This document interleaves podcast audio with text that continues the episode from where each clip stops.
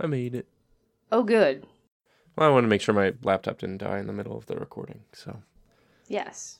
And you got your hat back on, which is super important. my head gets cold. So it's eastern coastal waters. Is that what it is? Oh yeah. Inside your house, the eastern coastal waters really affect your head warmth. That's what we get. We went with the no doors, no windows kind of thing. It's a very open concept. yeah, some people were like, "Oh, so you just have like a box?" It's like, no, it's actually the opposite. It has all the spots for doors and windows, but we just didn't install them. They- said we could Yeah. kind of piecemeal the house together, so that's what we're doing.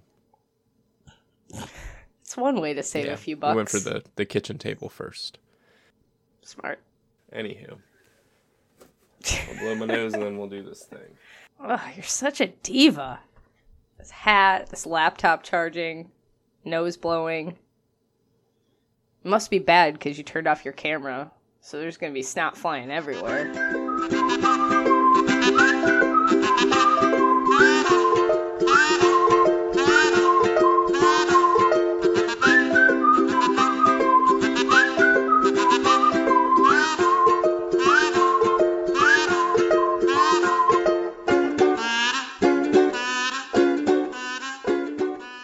Hey there, everyone, and welcome to episode 78 of the podcast of Nonsensical Gamers. My name is Matt, and joining me on the podcast today are my two stupendous co hosts who are severely out of practice, just like me. First up, Tiffany B. Hello. Okay, you remembered Did I your do that right? Good job, Tiff. and on the other side of the mic, it's Dan. Gentlemen. Oh, man, now we got Messed a it up. retake. That's okay. I mean, we have to have a little equality here. The gentlemen deserve a nice, deep welcoming. Don't you think we've There's had probably enough, more Tiff? of them I listening. enjoy the lads. Oh no. lads. Lads is a good way of putting it. Is it? Then we're we're really catering to a very specific demographic. It doesn't sound as lads is like something you have to say in like this high pitched voice though. Hello, lads. You know, you can't just Yeah. go lads. That sounds weird when you say it like that. You're right. We're catering to a like a very antiquated young demographic. I like it. though. 1800s. Let's do that. Twelve year old boys. Hello, Oliver Twist or whatever we're doing here. Can we? yeah, now let's let's push this along, friends. See, this is what happens when you go off book, Dan. You get Tiff all in a tizzy. In a Hmm. in a tiffy. here? No, that didn't work. You should cut that.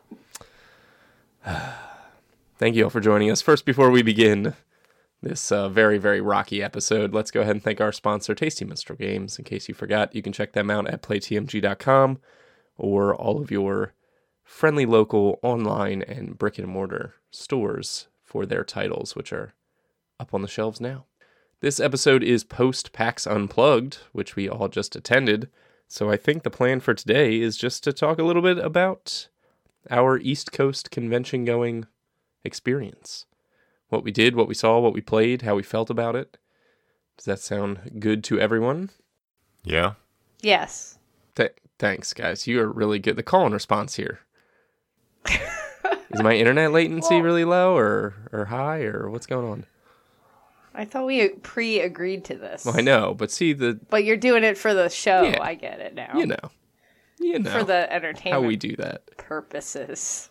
So uh, the the games are obviously going to be the spotlight. So let's get some of the uh, more logistical information out of the way. PAX Unplugged was held in Philadelphia uh, for three whole days. This is the Penny Arcade Expo.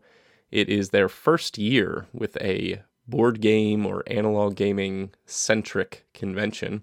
Uh, PAX is typically a video game thing. There's like five or six of them across the country, across the year.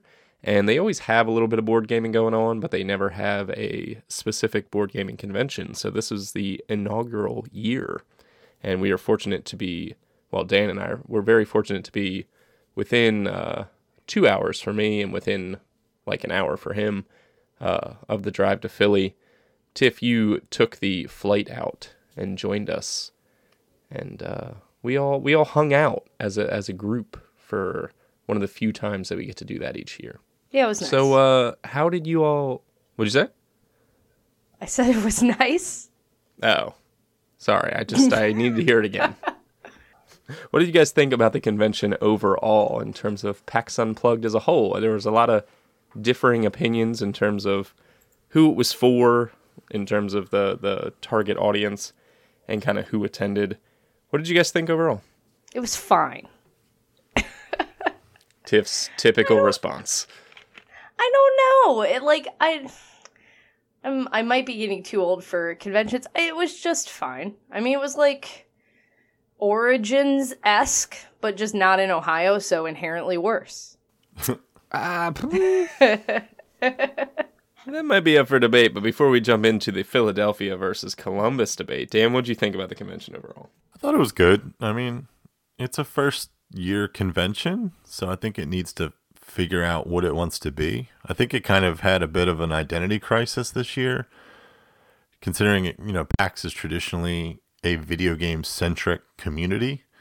And I know that, you know, tabletop has kind of worked its way into the various PAX conventions throughout the year um, to, a, to a slightly greater degree. But I think this one being just tabletop specific, it was a, it was a bit odd, but it was I think it was a really good thing for the community because you know things I've been reading, um, they were taking surveys and things throughout the convention, and this was actually like I think they said over half maybe of the people that attended this convention, this was their first convention ever.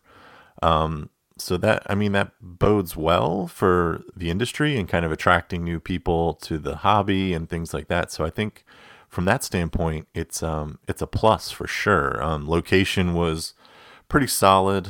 Um, Philadelphia and East Coast in general, I think we need more bigger conventions.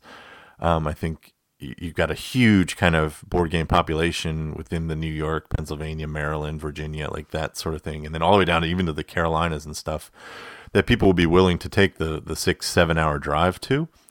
So I think, yeah, I'd love to see more massive kind of East Coast conventions. I know Gen Con had kind of, I was telling Tiff this in the car, had put up like a survey a couple, maybe, I guess it was last year, of like where you would want an East Coast Gen Con part two, so to speak. And they had like Baltimore, Atlanta, Boston, and I was, you know, I'm all for any of those locations. I think it's it's a good thing. But, you know, overall for me personally, I don't know, it was kind of a weird vibe. Um, I didn't know what to think. It was really crowded. I think it was 20,000 plus people, so a little bit bigger than Origins. Um, and everyone was kind of packed into, at least in the open gaming area, like packed into that one hall. So it was loud, it was crowded, it was, there was a lot of energy in there, but, you know, I, I think you'll find with a lot of people, and, and Tiff, you know, correct me if I'm wrong, like sometimes like you know me personally like that gives me a headache. Like i'd like mm. oh my god i had a headache the whole time i was there. So that like kind of colors the convention for me. I've never been so physically uncomfortable at a convention and it i don't know that it was the convention's fault or if it was my fault, but that's how I felt almost the whole time. Like I was a headache and felt claustrophobic and uncomfortable. Yeah, because the whole, the whole like the whole hall, the open gaming area was just long tables with chairs like lined up, and usually too many chairs for comfortable gaming space. So a lot of people are just pushing chairs out of the way, and you're taking up like you're literally like right next to some other table and they're talking and having a good time and explaining the game, and you're trying to talk and have a good time explaining the game, and it's just conversations started to overlap, and just the the noise levels were just a bit loud for me um, personally, but. I thought the vendor hall space was pretty solid. Um, you had a lot of the bigger vendors that don't come to some of the ones like Origins, like FFG. Um, you had, you know, some they had space they had demos they were running big tournaments they had like a giant l5r and netrunner turn like all kinds of stuff. So i think it was good i think overall it was good. Um, and and location obviously for me is a plus because i live so close to philadelphia um, and work actually right down the street from philadelphia. So yeah but overall i just got i just got a weird vibe from it. Um, i don't know. I you know on the scale of all the conventions i went to this year it's probably at the bottom um, but that's you know that's not to say it's a bad convention, and I wouldn't you know I, I would still recommend it. People check it out. It the reason why it didn't hit home for me, and I'll, I'll start with kind of that initial impression. I had fun. I'm glad that I got to see Tiff. I'm glad that uh, Craig made the ride down, got to hang out with him, and you know spend time with Dan Licata, who doesn't live that far away. But you know conventions sometimes are the only time you see people that live close to you. Uh, like it was good. I thought it was good gaming. It was good people. The space was comparable to Origins. I felt in terms of they had a really long conjoined hall that was very similar to the the Origins hall. Um, it had plenty of vendor space. There was plenty of room to walk through the aisles and things like that. I didn't feel too packed like a sardine. I didn't have quite the claustrophobia that you guys are describing, except Saturday was obviously the most packed day because it was a three day weekend. Saturday was the big day uh, where they had the biggest attendance, and Saturday Open Gaming was every table, every seat was filled, and we had carved out our space, but uh, and we'll talk about some of the games that we played, but playing games in that space was difficult. Saturday night, lots of people, very loud, uh, kind of condensed, uh, lots of low level hum that made it hard to kind of over uh, hear games over top of. Uh, but overall, I felt like during the day, the gaming space wasn't too bad. There's tables were much better quality than Origins. There was much more space than Origins.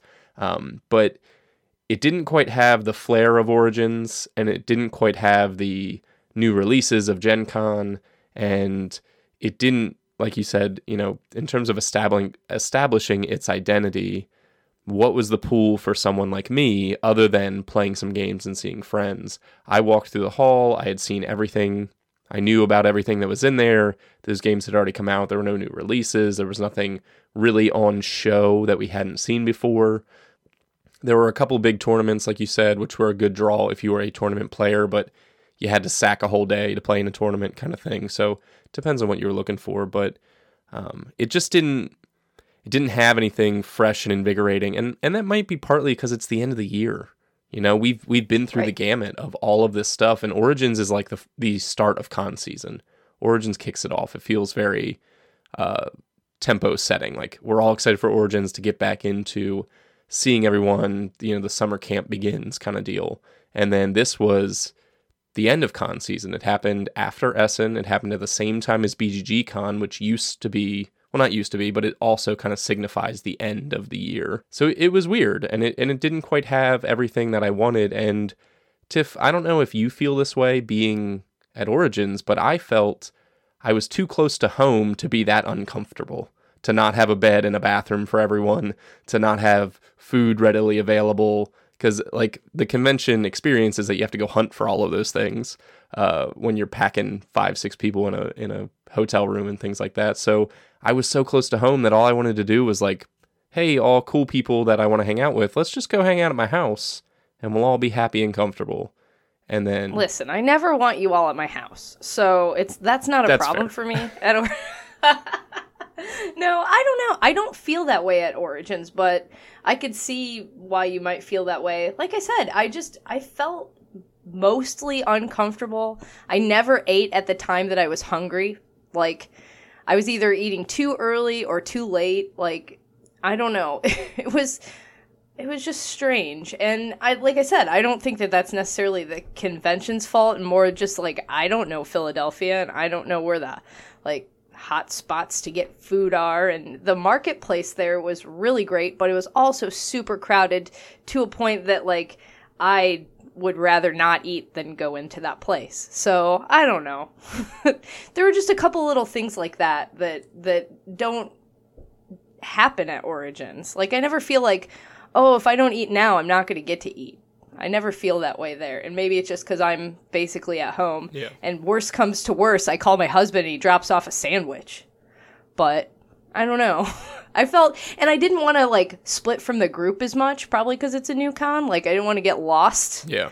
Because we because we had so many people in the room and two room keys and all that sort of stuff. Like normally, if I start to get overwhelmed, I'll just wander around for a while by myself and feel better. And this convention, I felt like, oh, maybe I shouldn't do that. so I don't know if it's the con's fault that I felt this way, but I definitely was uncomfortable a lot think, of the time. I think a lot of it too is just it was a first time con and we were first time attendees. I just think you got to figure out what to do. Like Origins, you know your traditions, you know your restaurants. Right. We don't have traditions yet, yeah. and that's part of and it. And Columbus, that's what Columbus I'm into. too, from a hotel standpoint, is much cheaper. So it's there's not a lot of, you know, six people to a room. Like I know the, the last three years, like I've had my own bed, like, and that's like at Origins because I've been able to afford, you know, a hotel room for half the price of what the Philadelphia room was, you know, for instance. So the the need and the cost was um, much much less. So I, I think I think it's one of those conventions we're just gonna have to feel out. But you know, I, I will hand it to PAX. I thought they did an excellent job running the convention. Like it was it was relatively smooth. Their line system, it annoyed me, but you know, I see the merit in it. The whole like you have to queue in this long airport line. The queue yeah, hall? the queue hall. So the yeah, let's explain the queue hall. I, I don't I still don't understand it. So here here's how it works. And I think that the reason I say that this is the the only thing that upset me about the running of the convention and it's only because I didn't know what was happening. Had I known, I would not have been as mad because I would have made different decisions. But basically the way that it works is it seems to be their solution to what people call the crush, where everyone slams the front doors right when they open. So instead of the mad dash and the trampling, uh, Black Friday style, they have what's called the queue hall. So you walk down, and it's probably because the queue hall was down the longest hallway I've ever walked. So you walk down, you walk into the convention center, and you're at the doors of the hall, and you're like, cool, I could walk in these doors, but I'm not allowed to because they direct you down this extremely long hallway. It's probably like a tenth of a mile. Like it's a it's a weirdly long hallway. Uh, you walk down this very long hallway past all these nice volunteers who are directing you down the hallway. And on the other side of the hallway, people are walking up the opposite direction into the hall. And you're like, oh, okay, I'm going to walk down. At least this was our perception. I'm going to walk down this very long hallway. I'm going to turn around, round the corner, and walk back up. Little U turn. And that keeps people from piling in. Not quite. You get to the end of the hallway, you get to this big atrium that looks like the like the center of a of a train station or something like that, and it's called the queue hall. Q is in waiting in line, not Q is in the letter Q, which is what I thought it was. Uh, basically, it's a hall full of very long uh, marquee queues that you would wait in for like a movie or something like that. Uh, extremely long. So you walk down this long hallway, you wait in a longer line, and then they are kind of rationing you in groups into the hallway, into the the vendor hall. So it's a little weird. We got to the end of the hall, we saw that we then had to wait in line after doing this whole big walk, and we're like, "Hey, uh, let's not do this. This is terrible." So we went to eat instead. Had we known, we would have just gone to eat. And by the time we got back from eating anyway, we could just walk into the vendor hall, no issue. The only reason they have the queue hall is to stop the immediate opening crush. Which is fine. I It's think we were just like blindsided by it. And we were like, what? and it's kind of weird to like walk that long to wait into a line and i don't know how you would solve that you just like have a sign that says hey at the end of this hallway you- you're gonna wait in line they did call it the q hall and i did know that it was q as in wait in line and not the letter q i knew that as we were walking but i didn't think the q would be quite so q-y Also, I'm pretty sure that there was notice somewhere. Somebody was talking to me. I think it might have been Eric Buscemi about. They put a notice, and I don't remember if, if it was on the sign when you got your badges and stuff like that. But it said, like, if you want to be first in, go wait in the queue hall at like 8 a.m. so that you can wait in mm-hmm. that line. And if you don't want to wait in line, then don't show up until like 11, which is an hour after they open. So i see I think there was notice somewhere, but uh, it wasn't prominent I didn't read it I and I had no context. So Yeah. Well, see, and now if we were going to go back, it wouldn't be an issue. No. Like, it's just a learning process. Yeah. And apparently that's how they do things I- anyway. So we just I've never been to a PAX, so Yeah. Yeah, it was it was it was our fault, really. That I like the But other crush. than I might like- be in the minority, but I, that that's like half the excitement of a big convention is that that initial like let's get in here and see what's in here. It's like Christmas morning. I surprisingly don't mind it. Like, I mean, we we go to Gen Con and I've waited for that, you know, right in front of the doors thing every year. I never feel like I'm going to get trampled. I mean, maybe there are people that get trampled. I don't know. But it doesn't I don't know. I get it. This is safer. It's fine. I don't care. yeah, it was fine, and everyone like, pretty much kept moving. They were moving at a good clip. When you waited in the queue line, you didn't. You were still moving the whole time. It was just, I don't know. We just needed to plan a little bit better. But other than that, I think that they had they had a ton of volunteers. There were people walking around holding signs that said like "Ask me anything," which were Which I like. That's something Origins doesn't have. Is Like if you're going to Origins for the first time, you just don't know where anything is and you're made to figure it Yeah. out. They had tons of people. They had good signage to like indicate where things were for the most part. Like again, learning curve. When we got in there, like Dan and Tiff had to pick up their badges, so we had to find our way to will call. But they had the signs the way they needed to. There was a little bit of of a misunderstanding with getting Dan's press badge. That was actually just at will call, but everyone who ordered ahead of time they they mailed their badges which is fantastic there was none of this origins wasting half the day to wait in line thing press people didn't have to wait in a line to wait in a line to wait in a line. So i think that that was overall pretty smooth. And then the convention itself i thought was fair. It was like 60 bucks for the weekend. You could get day passes. They had enough space. I think they had enough space for everyone although it was tight at times but it didn't feel like at Origins at times, I was never like standing around. I never felt like I was going to play a game on the floor. Yeah. Eh, The, the one, I think the tables are spaced further apart at Origins, though. But you're not allowed like to the use them. The tables felt really cramped. Yeah, well, you figure it out. But I've never not had a table at Origins. I guess is my claim. But I don't know. I felt really cramped at the tables, and I felt like as things got more and more busy, on you know Saturday wise, like it maybe didn't even start off that bad, but I felt like the walls closing in as we were there later and later. People were just like squishing in They chairs. and, literally like, closed the walls. You know what I mean? like they they section off the vendor hall from the other hall, and they have this big like partition wall system that they close off, and all of a sudden the hall feels much much smaller. Yeah, yeah. Well, and that that's fine. I just meant like the people gaming around us seemed to grow yeah. around us, and it just felt like, oh man, I don't even want to stand up right now because it's going to be too much effort. But we carved out some good space. We laid our stuff out. We got we usually had like a table or two for our group of five, six, seven, eight people. Like that we had space. It just was very the next group over is right next to you kind of thing. So yeah. And I don't like people, so take that for what it's worth. True. A convention setting is not one that I'm naturally comfortable in anyway. So when I'm saying I was uncomfortable, like I said, it's not necessarily the convention's fault. It's probably mostly me. Yeah.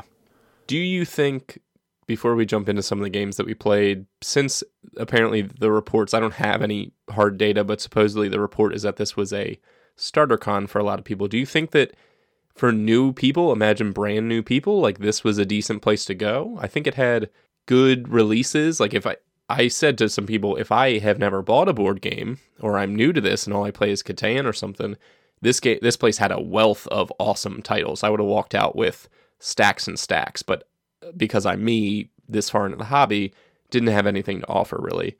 And then also gaming space and like events and stuff. It seemed like it had a good mix of things if you've never done anything. Yeah, I think it's fine, and and you know, just the way they staff it is nice for for people who are new. I remember my first origins and not knowing where to go and how much stress that caused me. So if there had been a dude walking around with a "Ask Me Anything" sign, I probably would have felt a little bit happier. So yeah, I think this would be a good one to go as your first one, and I definitely think that was the case. Just looking at what people were buying, I'm like, oh, okay, this isn't all just like board game media people and you know what I mean? It was definitely you could tell. Yeah. Yeah. I thought it was good. It didn't seem Oh, go ahead, Dan. Yeah. No, I was saying I, I think it's good. I think, and I um, for me the complaint of having everything in one room was the noise. But if I'm new and I see something, I see that energy in the room. I see twenty thousand people playing board games. Like I feel like I belong, maybe, and I feel like not as left out. And I know exactly where I'm going. Like I don't have to go find room three hundred two B for you know the d&d or something like that like everyone's just in this one room you just walk around all the hot games all the panels all the vendors And they had a library that anybody could Yeah. access. Which it was nice. very uh it it was less intimidating than a lot of other cons. I, I could picture being a first time attendee just for the sheer fact that you just had everything right at your fingertips. Um, in addition, like you said, the help of the people were f- super friendly and things like that. So there, there's there's a lot of positives to this one. Yeah.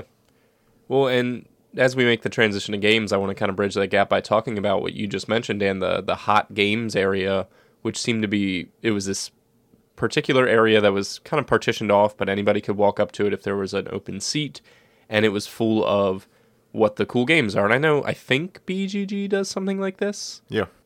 But it basically for this con in particular had a bunch of the Essen titles that were just releasing, and it had like at least one, if not two copies of most of the hot games, like all the games Dan has been talking about on the show and in person. It seemed to have most of those, and uh, they had a lot of a lot of good options for games that were brand new to check out.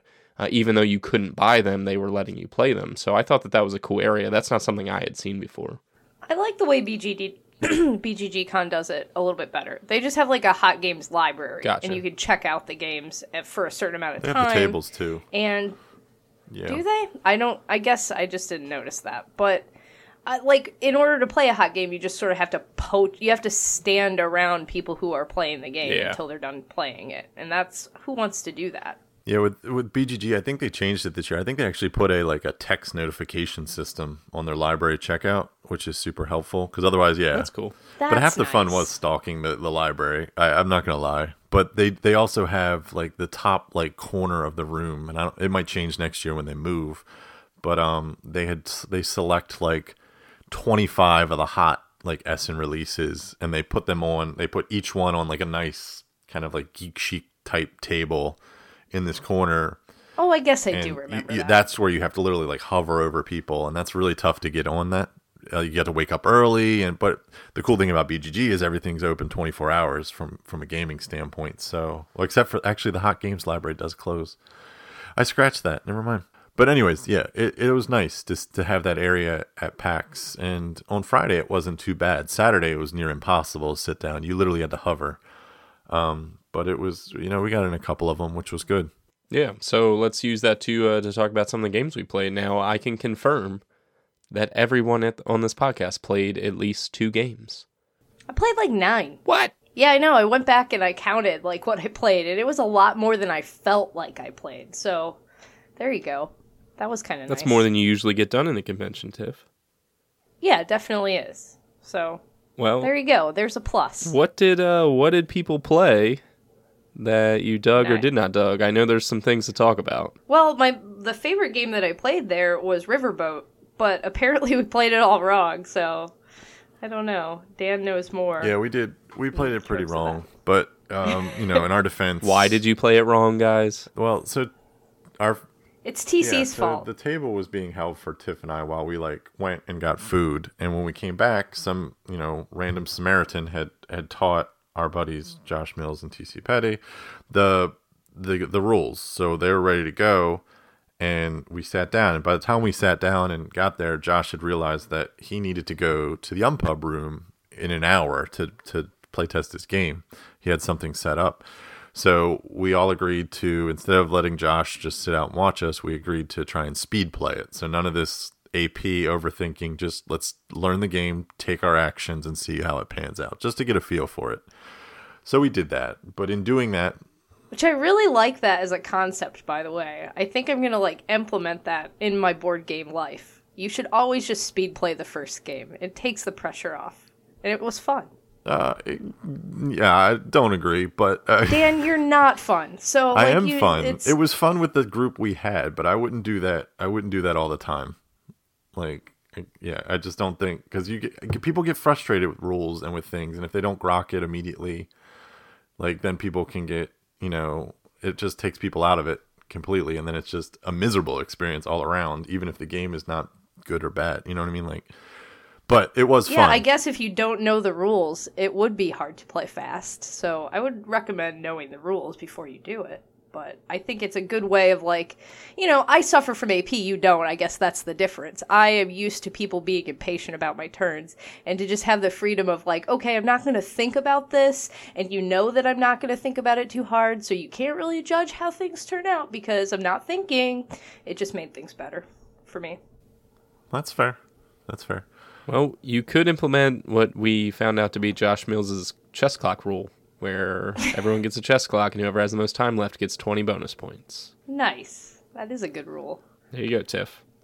Chess clocks for all. It wouldn't work for me, but sure. Yeah. So You'd never get your own 20 point bonus. Go on, Dan. So so like the game itself, it's it's an it's an interesting mishmash of mechanics to be honest with you. And I I've played it twice now. Once that speed round, which was incorrect, and then once correctly at normal pacing, um, which still isn't that long. That's the other thing too. Like I, that's a game. This game in particular is not one you don't have. You don't have to rush through it because it's not that slow of a game to begin with. So. Um, I think it added. I think we were like maybe 15 minutes longer than the last time when we speed rounded it, kind of thing. So it wasn't horrible. Um, but the game has four rounds. Within each round, there's five phases, and each of these phases are on a tile. And at the start of the round, you're going to draft in turn order the different phase tiles. And when that phase, you and then you'll execute the phases in order one through five. And if you've grabbed the one, you are the first person to go in that phase. And you also get a small bonus that's attached to that that phase placard, um, which is is cool. So everyone's going to draft. Um, there's in you know depending on the player count, some people will have more than one placard um, at the end of the draft. Um, in a four player game, which is the two I've played, the first player is always going to have two.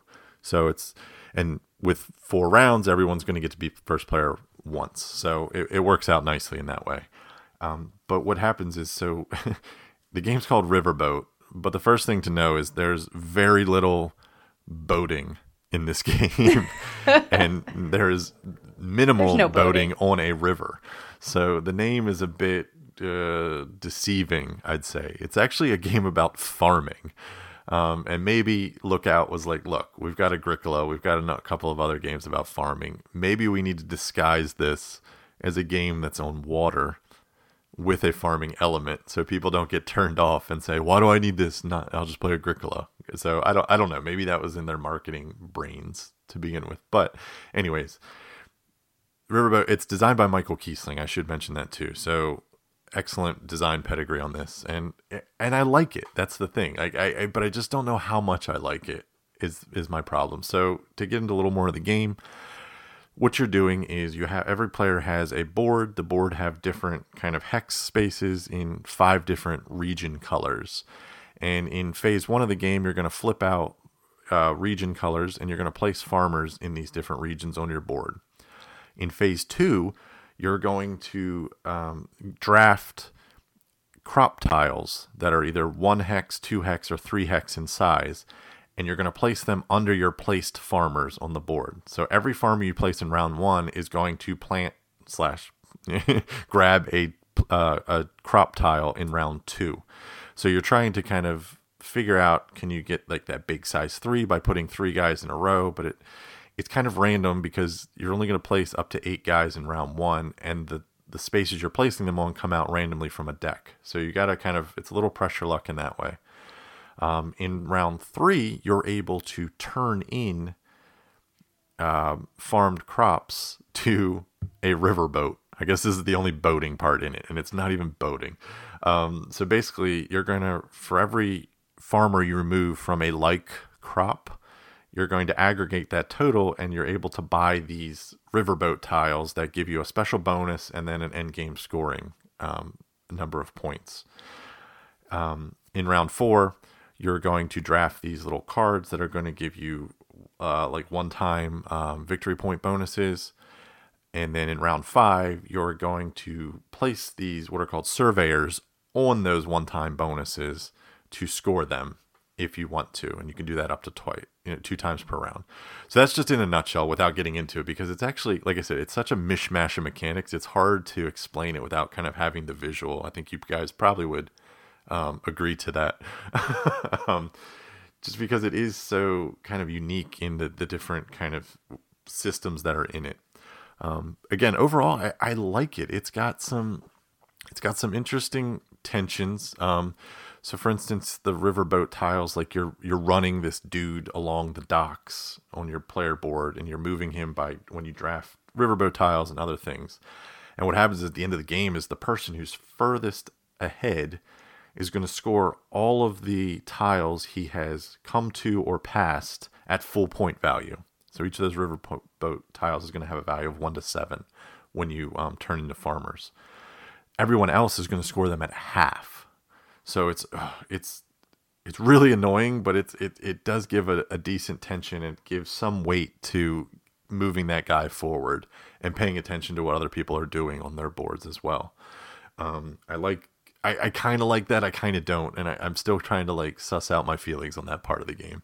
Um, the part I do like is the the kind of the the green people, the surveyors. So when you're drafting these one-time bonuses or these bonuses, what are called estate bonuses that you put on your board itself, you have to really kind of plan out how you're going to use them and when you're going to use them. Um, and remembering you can only use two per round with three in the last round. So if I don't spend any green dudes in round one because I want to build up these bonuses, which are going to be like number of crops, eh, you know, so number of corn or number of things. So in round one, I might only have four corn. So that's only going to give me four points, but maybe after round two, I have nine. That's nine points. Do I want to? Do I want to wait and take that risk of number one getting the corn I need, and number two being able to score all of these cards I'm drafting in the in the time allotted in the four rounds? So a couple of like interesting things, and I'll, I'll stop talking to get your guys' thoughts because you both played it. well, it's if you played it wrong, but it seemed like something that you would like. Yeah, I don't know. I like it's hard to say now that I know that I played it wrong, so I don't feel like I should really comment on the quality of the game, but I like the things I was doing, like the little, you know, how it all connected together, but I don't know. Now I got to play it again, but Dan sold his copy, so and it's out of stock on Philibert, So I guess I'm waiting a while to find out if I like it. Yeah, I only played once. I feel like even though you played it technically incorrectly, I'll, you got the well, gist of, of it too. Are, if you didn't play, you didn't play it horribly. Yeah, you got the gist of just of a couple play, of like so. minor mechanics that really kind of set off some things, like the pressure luck piece of it with the flipping the cards out one at a time instead of all at once, and, and little things like that. Yeah, well, and honestly, that kind of stuff like that sounds like I would probably would have liked that more. All the things you described that we played wrong, I'm like, okay. No, I liked it better the sense. second time. I'm not gonna lie. I, I, yeah. After the first play, I was like, yeah, it was cool. But the, after playing it the second time correctly, I liked it more than the first time. I will say that much. Yeah, I don't know how. I mean, I don't know. I've only played it once, so I'm not sure where the strategic depth pans out. I'm not sure sure where this game ends up. It's definitely a medium. I say it's like a solid medium weight euro, but it's got the the turn structure is so easy that it almost feels a little light. Like it's not a terribly excuse me, it's not a terribly complex Euro game, but it is enjoyable. It it the first couple phases feel very approachable because they don't have a lot of tough decision making. So I like placing my my little farmers and stuff that but the restrictions of the cards make it easier. You don't have to you don't have to contemplate this big branching tree. It's more just like I got to wait for what card comes up and then I make a decision within those parameters of what card flips. And then the drafting, there's only so many options to draft from. And uh, the riverboat tiles, oddly enough, were my most interesting or favorite part of the game because it's all about when do you, how much do you want to trade in and when do you want to trade in? And do you want to spend a coin to take a tile that somebody else has already taken from the supply? To managing that resource. So I liked some of the decision making. Um, it was less exciting than I was hoping, maybe, just because I know that a lot of people have been talking about it, and Dan, you know, picks good games, especially with his Essen uh, crop. So it wasn't stupendous. Uh, you know, I don't think that it. There's still a lot of other medium weight euros that I would put ahead of this one, uh, but but it was fun, and I definitely play it whenever somebody wanted to, just because it's so easy to do, and it's a very quick game. I could imagine playing it in 45 minutes once you know what's going on. So I, I felt it felt like a TIFF game. Yeah, it's got some green. It's like the what? It's my kind kind of weight. It's kind of like Puerto Rico ish. Like I don't know. That's just where I'm at. Like I cannot play games that are that are gonna be like four hours long anymore. Like I just I'm done with that now. so yeah, I liked it a lot. Yeah, I just like Matt said. I, I don't know how you get better at it it's enjoyable mm. in the hmm. moment, but I don't know how you like improve upon it, which for me is is always something I like to see in a game that I can kind of uh, the only the only way I kind of saw that I could improve upon it this time was playing the rules correctly. So like, other than that, it's well, like it's know. like it has some tactical stuff to it, and like you're definitely more into deeper strategy games. I get that, but that's not for me. Yeah, it's fine. Yeah, I just is it worth seventy bucks? I don't know. You know what I mean? Like I is that the not. MSRP on it? I think it's I think it's in the sixties. Yeah, even online. Yeesh. Um. Yeah, I, I don't know. It just doesn't have that kind of play. It's not that that's a that's a very high price point for this game, I would think, both from a component standpoint and from a gameplay standpoint. I don't think that it's got it, it's it feels like it should be like in an Alea box kind of deal, like a you know, it's a nice little La Isla kind of deal. Yeah, I would definitely yeah, recommend it's trying it. 62 on cool stuff for pre-order. The MSRP is 70. That's too much. That's for this game. ridiculous. Yeah. I mean, that might have some import cost. I don't know, but Well, it's it's a lookout, which means I mean, I guess with Mayfair. Uh, well, Mayfair, what the, whatever they're doing now, folding or whatever. I don't know what they're doing. Maybe that has an impact on it, but either way, like that's a lot of money for this game. it's fun though. Play it if you get a chance. Yeah, no, I'd recommend. I don't don't It. clamor for it. I don't think. I'd recommend trying it for sure. It's it like I said, Yeah. it's a it's a it's a cool mix of mechanics. Like it's just one of those things that's like at the end of it, you're like, okay, Yeah. Well, I know we're going to talk about some long games because Tiff and Dan played a, a long game, and I think that that should probably be touched on. So I'm going to seed the uh, the ground here with. I, I played a couple of long games. I actually played. Like I I approached this con as like cool. Let's just look at some solid gaming hours, get in some long games. We played a game of Forbidden Stars, which I won't get too much into, but it was nice to get that game to the table. I taught Craig and Eric Buscemi, and then Chris Kirkman sat in with us. took us about four and a half hours. I ended up winning, which was cool. Uh, I think that that game, that game's a lot of fun, and I really like it a two player just because it is faster and a little bit more heads up. But that, it's it's a good big box like minis trashy like it's got good strategy but it's also got the dice. So so I, I dig that game a lot and i'm glad that i got to play it again because i missed it. I forgot how much i liked it but it was tense and i don't think that every time craig and i go to a convention and play games i don't think he's ready to play games with me because he like seems to look across the table and think that i'm like I, i'm aversely affected in some way. But like i just get into these games and i was in that forbidden stars game. Like play to win. I'm ready to go. Let's let's do this and i'm not going to spend four and a half hours in a game just to like crap it away at the end so I, I was i was very serious during my forbidden stars game but that was very fun so people should still play that game if they can get a hold of it i think it's it's out of print though but the other long game that i wanted to talk about was spirit island i got to play that with dan licata and craig and that game is kind of awesome i really really like that and i know that I don't. Did you ever talk about it, Dan? I know you played it, but I don't remember if we talked about it on the show.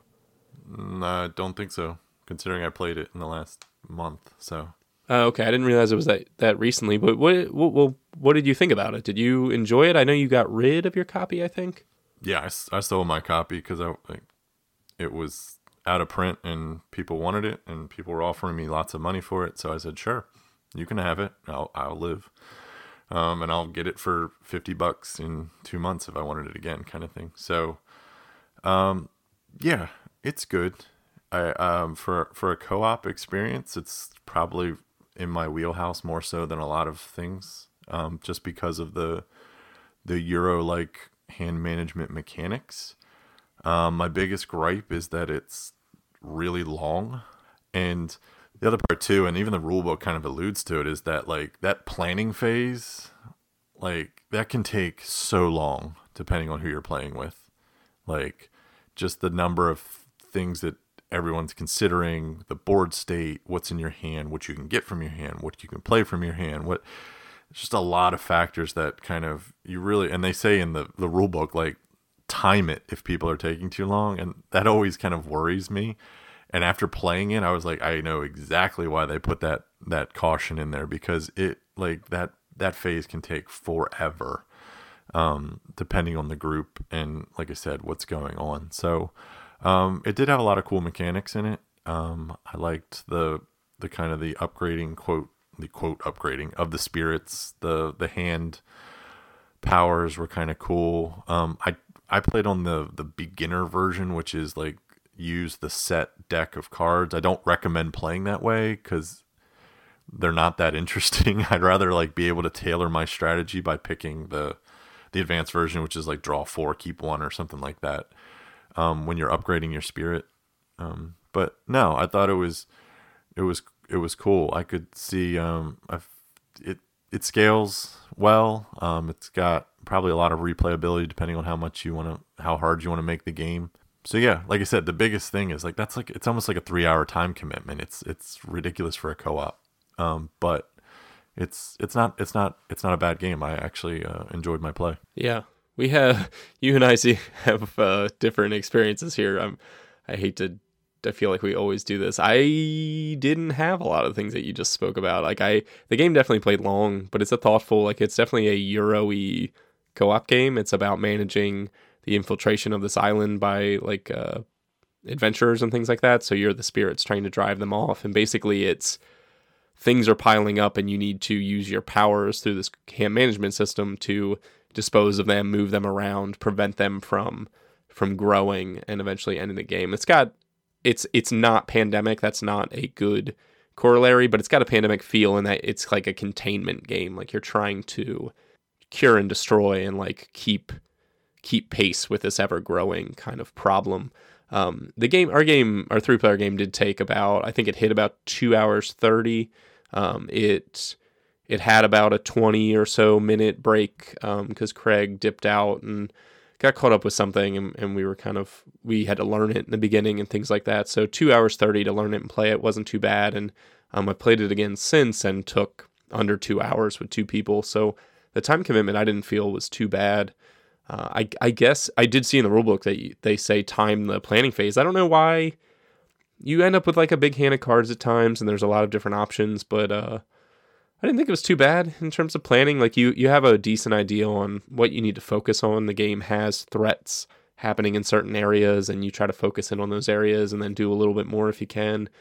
I like I've only played with the base spirits, but there are a bunch of other spirits that are more complex I want to try out. I have only played with the base progression system, so I like that in that that helped me with my planning only because I knew what was coming next. You can look at the next card that you're going to get. So I like the idea of do when I want to take that upgrade option, I know what upgrade I'm going to get. Um, I do want to play with the random draw and pick because it does have that crafting ability, like you said, the ability to tailor a play style.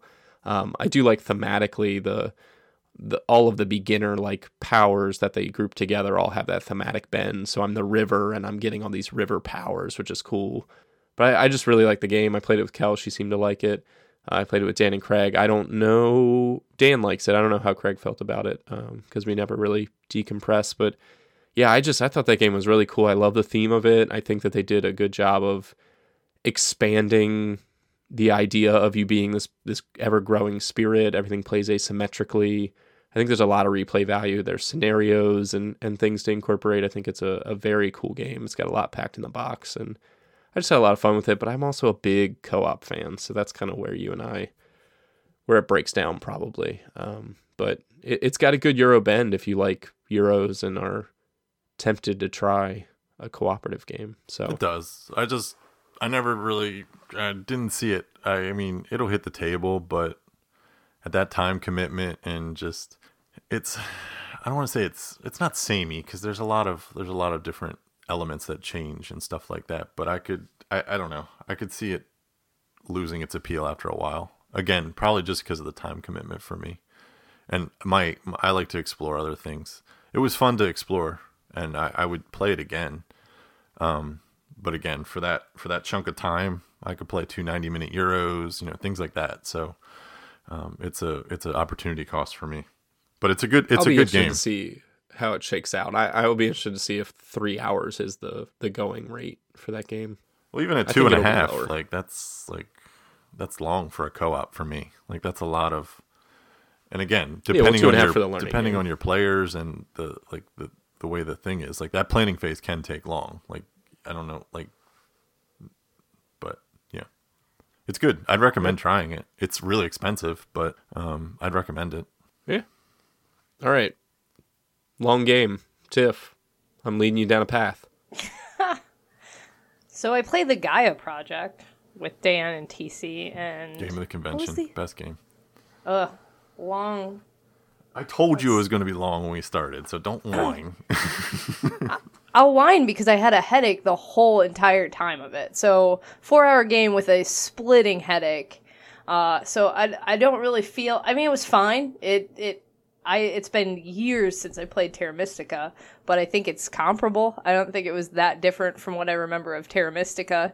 It was Terra Mystica in space, more or less. To be fair, we did all of. Spirit Island in the time you guys played Gaia Project. So It took a while. I mean, and that's dependent on, you know, how long turns take, and I'm a long turn taker, so it, it's not a game for me for sure, just because of that. I don't need it. I'm glad I played it because I would never play it any other place than than a convention. But yeah, I don't know. It was fine. I like the aesthetic of Terra Mystica better than the way this game looks.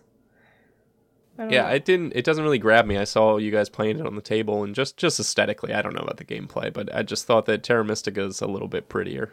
Yeah. So, I don't know. It was fine. if I'm going to play a space game, I'm going to play Eclipse. That's kind of how I feel about it. Yeah, we know. Well, that's they're You two and your different games though. Like Eclipse is They a are. True, I- 4X. I know, and I wanted to be able to attack the whole entire time I was playing this, which is a strange thing for me to say because that's not usually my play style, but I was like, hmm, I- this is missing attacking.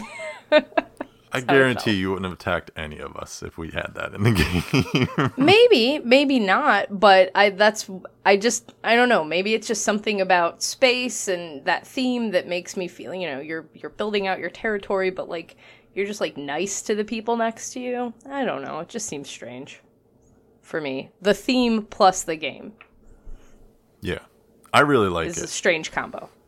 I really liked it. But again, Terra Mystica is my number one game of all time. So there is that bias in it. Um, the game does have some differences, but like Tiff said, the the essence and the feel of Terra Mystica is is ever present.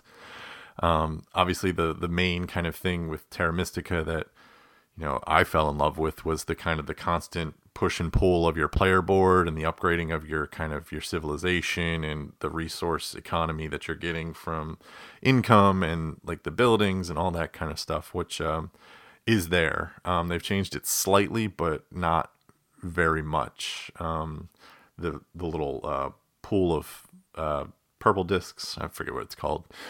I keep wanting to call it the fate pool, but that's because I've been L5Ring. Um, the the purple discs are there, but they're not. They're plastic now, and you know to speak to the aesthetic, like I think they changed it to plastic, which for me I I don't like as much. I do like the wood. I like the tactile feel of wood. I like the look of the wood. I, I do like Terra Mystica as an aesthetic better. I do agree with you guys on that one. Um, but the the plastic makes sense for the space theme, I think, and that's why they did it. Um, I didn't like that it. I guess I don't remember how much Terra Mystica cost when it first come out came out, but Gaia Project is a I think ninety. it's eighty bucks. Gaia Project is a ninety nine dollar game, um, and probably because of all the plastic in it, um, which to me is is a kind of a is a bummer. But to speak to kind of some of the difference that I can remember, um, the the the settling of planets. So in like Terra Mystica, like all the hexes are like all the spaces are all like next to each other, and you're terraforming in groups, and you're changing and you're placing tiles down to show that you terraform the systems. In Gaia Project, it's the the board is um, is modular, which is a plus for me. I really like that part of it um, because it gives you can come up with different shapes and patterns of the planets. Um, but the planets are on the board and they're separated by space. So you're you're having to upgrade your your your ability to travel in order to get to certain planets. You know, Early in the game, the starting positions, you can usually position yourself to get to two or three planets without having to upgrade, just like in Terra Mystica, sort of. But it they are spaced out, and the and the difference there is you don't change the planet type when you terraform it, except for the what is it, the purple planets, which you change to the Gaia the Gaia planets. So those are your Gaia projects but otherwise they like you literally just go onto that. And what that does that is that allowed the game to kind of play into some different end game bonuses. There's um there's different tiles you can put out for end game bonuses so that by not just always being on mountains for instance you know by being on the red planet the blue planet the yellow planet the purple planet they can do a set collection kind of bonus thing and things like that. So it it, it, it allowed a little variability in the end game.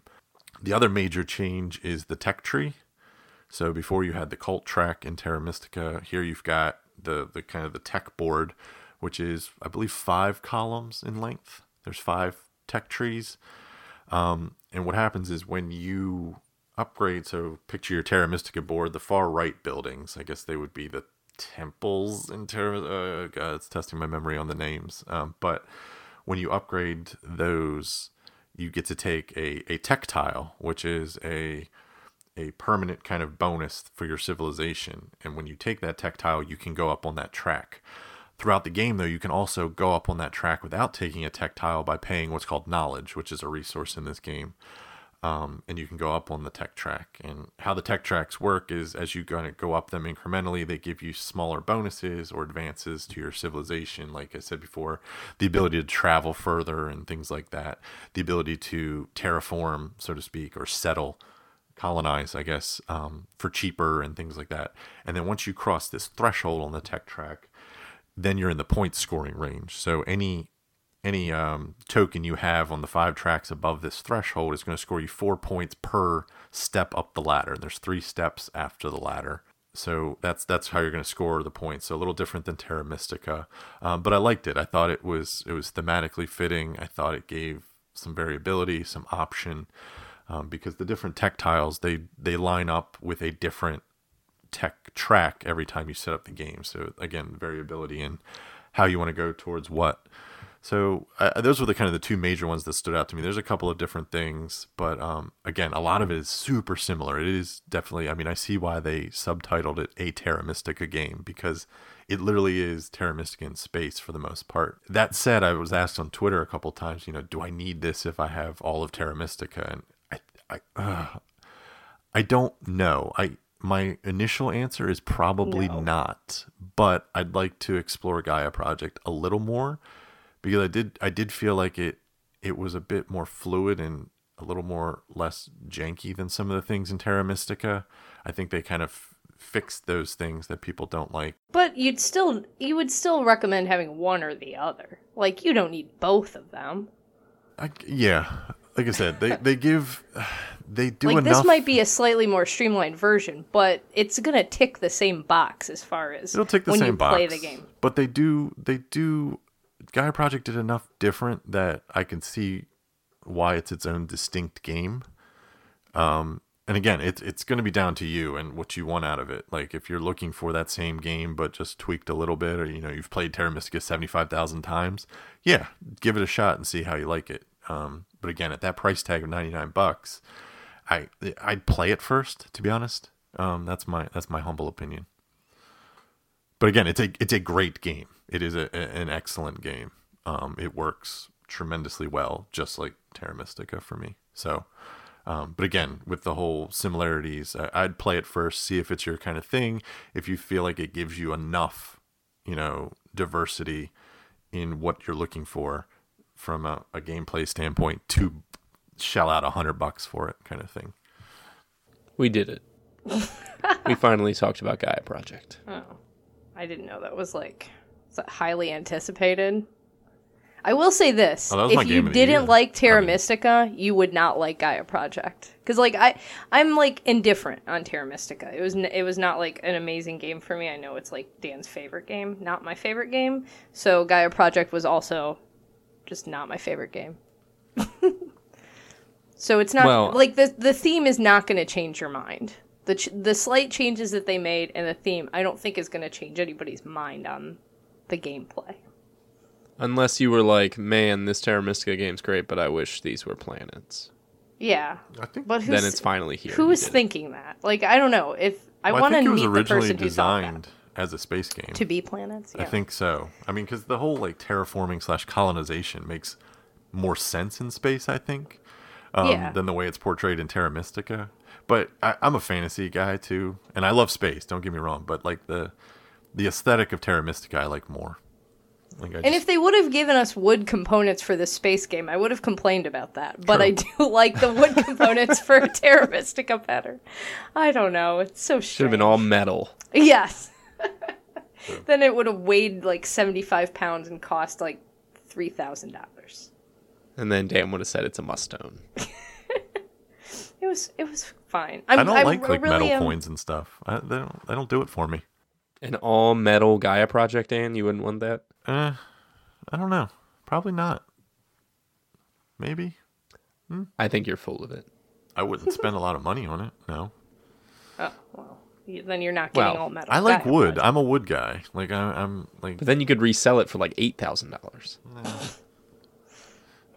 buy a lot more. I'm glad I played it though. I'll I'll finish on that. Like I really I I will never play games like that ever again at home, really. So, it, it was a good opportunity to be like, "Oh yeah. This is how games are." And I don't need to play like this at home. I'm good with what I'm doing. All right. Well, it wasn't your favorite game, but as we wind down toward the end of our show here, let's go ahead and give everyone one last chance. What Tiff? What was your favorite game, or what was a great game that you played since you played so many? Oh, I liked Riverboat. I play. I did play Snowblind with Josh Mills finally, Yeah. so that was good. It, it was as good as I expected it to be. My instincts are spot on. Little push your luck kind So of race to the good. poles. It was fine, and we had a blast. Do you So- own that? Yeah, I do. Okay, so now you can play it.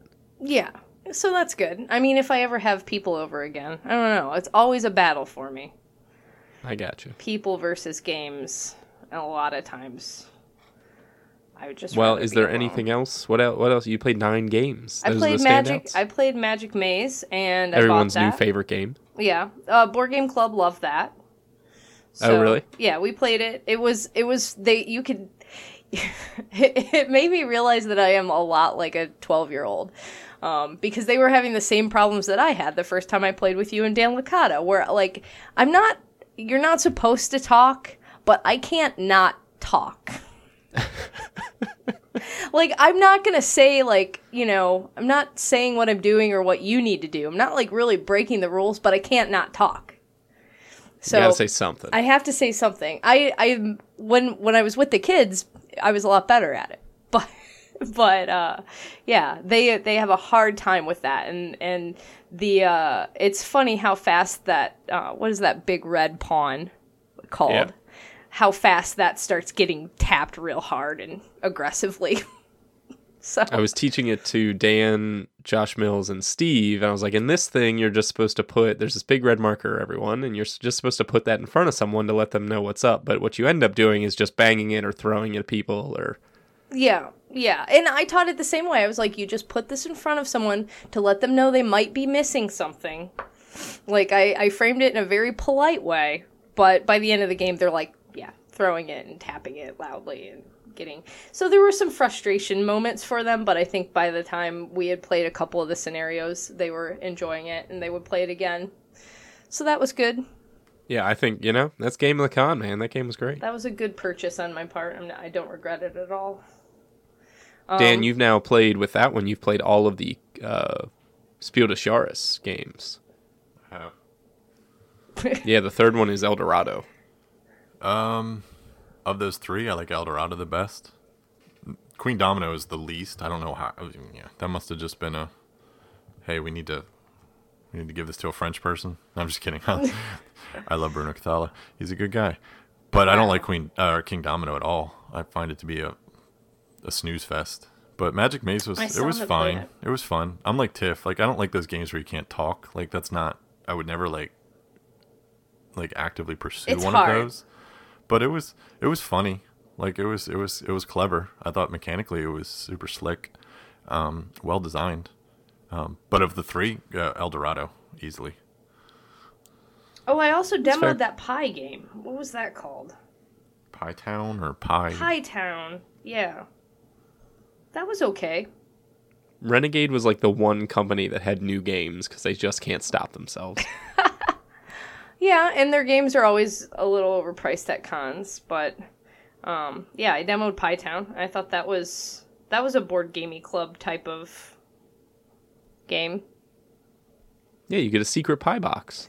The pie box is terrible. It's this flimsy little box, and you're keeping your tokens like it's a it's it's kind of like a deduction, sort of like you're trying to figure out people's secret recipe, and you keep your secret recipe in a box, and there are mechanisms for flipping out your ingredients so people can't figure it out, and it's it's an end game thing where if you've figured out people's secret ingredients, then yeah, but uh Dan Licata's like, why not just make the the tiles so you can flip? You know, you, you just flip them. Instead, you have this weird box, and you're pulling out of the box. It just kind of is a, it's a, it's like, ooh, cool component, but also super clunky and unnecessary. Exactly. then you wouldn't have a pie box. Yeah, but I I know that my board game club kids would like that game. It just wasn't a hit for me. Yeah, gotcha. Dan, you played some other stuff. Was there anything that stood out? Any any other than uh, your favorite game in the con, Terra, Terra Mystica two? I, We played that uh I don't remember what I played to be honest with Alice Matic game. Yeah, that was weird. Sorta. It was weird. Um, That was weird. I don't What'd think that was the Japanime? Well, I don't think that was the group to play it with. To be honest with you, no offense to Tiff, right? I mean that that's a war game, and we didn't attack each other once in that game. um, but I I don't see it being played anymore. I I liked what they were trying to do with the tableau building system, um, but it was Yeah, I like the tableau part. it was it was a bit wonky on the board part of it. Um, I, I'd like to try it again at some point, but um, it was it was a weird first play. Are you looking for a war game that doesn't look anything like a war game? Yeah. Yeah, then do that. Yeah. Like I said, it, it allows you to just play passively, and all three of us did, and we just kind of did what we did, and that was it. And I don't know if that was the way to play it or not, um, but it was it was wonky. Probably not. So Isn't Yeah. that game about like droves of Alice in Wonderland clones being formed? yeah, something like the, You're like summoning them. You're like the queen, yeah, maybe. the queen the Queen of Hearts summoned too many Alices to the to um to the kingdom to fight off the capital nothing capital N nothing. um, and so you're using these Alices to run around the board and do stuff. It was yeah, it was okay. It had some like I said, the the tableau building had some interesting kind of like flip this, do this, you know, the number it had a kind of a dais feel to it. So it's an Alice on Alice war game. Something like that. Yeah, Yeah. it was weird. If you're looking for something weird, it was definitely weird. Yeah. Um and I don't I don't remember what else I played. So I'll figure it out and talk about it next time. Okay. Yeah. I mean, we played a lot of games. It was a good game playing con, and there was good food even though you had to wait in line. And all in all, I think PAX was weird and cool and needs some consideration for next year, although it's in December. But uh, it, it'll be something I think about, but not something that I necessarily fight to buy a badge for. I'll have to see what the schedule looks like. But any other any other final thoughts on the old PAX Unplugged of this episode before we wrap up, friends? Not for me. You guys are so great. What? Thank you all for joining us. What? We said all the things. It was fine. Okay, yeah. It's going to be in just- just December next in. year, so I probably won't go next year because December's kind of a busy time in my world. Pretty But- sure it's a busy Yeah. time for This- everyone. Like it's Yeah, like it's but, like, I have a weird time to have a every two convention. days. Yeah, that's true. I wonder if that date will stick forever or if they're just trying to find their place in the world. Because it is like kind of weird that it happens at the same time as, B- or that it happened at the same time as BGG Con. They're probably just trying to fit it in between all their other PAXs. They have so many of them. So that's probably their thing is like, oh, we have December open. Right. All right. Thank you all for joining us for episode 78 of the podcast of Nonsensical Gamers. It has been enjoyable. If you want to reach out to, nope, hold on. Thank you to our sponsor, Tasty Minstrel Games. Be sure to check them out at playtmg.com. If you want to reach out to any of us, the best place to do that is on Twitter and Tiffany B if they want to chat with you about claustrophobia. How do they do that? I'm at Inept Gamer. And Dan, if they would like to uh, coordinate the production of an all metal Terra Mystica for your personal collection, how do they do that? Um, at scandalous underscore nat or at league nonsense. You can find me at Cinnamon Bun spelled phonetically. Again, thank you all. We appreciate it. We will see you next episode. Until then, everyone, say goodbye. Toodles. Bye. Bye.